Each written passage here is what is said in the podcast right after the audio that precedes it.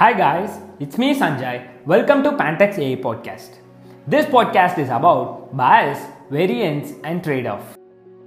What does mean by bias? It is the difference between predicted value and expected value. It is a simplifying assumption made by the model to make target function easier to approximate. If average predicted value are far from actual value, then bias is said to be high. If model is high bias, then it means model is too simple and doesn't capture complexity of data, thus underfitting the data. What is mean by variance? Variability of model prediction for a given data point which tells the spread of the data called variance of the model.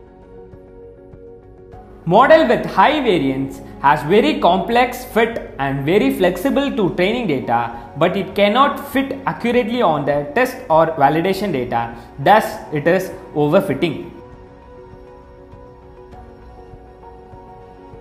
So while talking about overview of bias and variance, condition number 1 high bias and low variance which means model is consistent but inaccurate on average.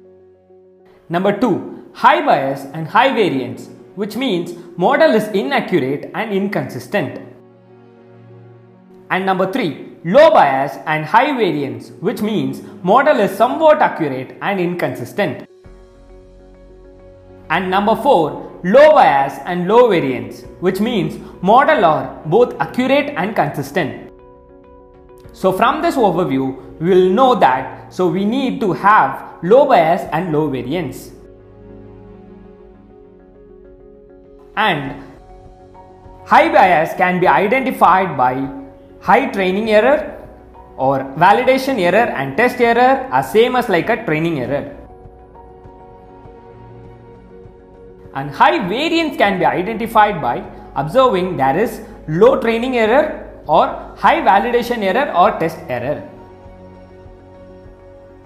To fix the high biases, you can add more number of input or you can add more complexity or you can decrease the regularization term. To fix the high variance, you can add more training data or to reduce input features or to increase a regularization term. Linear machine learning algorithms have high bias but low variance whereas non-linear machine learning algorithms have low bias and high variance.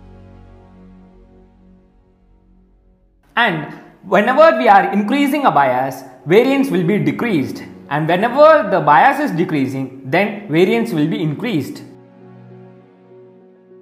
So what is mean by trade-off? Model can't be both more complex and less complex at the same time. Trade-off in complexity is why there is a trade-off between bias and variance. Thank you so much for tuning into the podcast. We'll see you on the next podcast.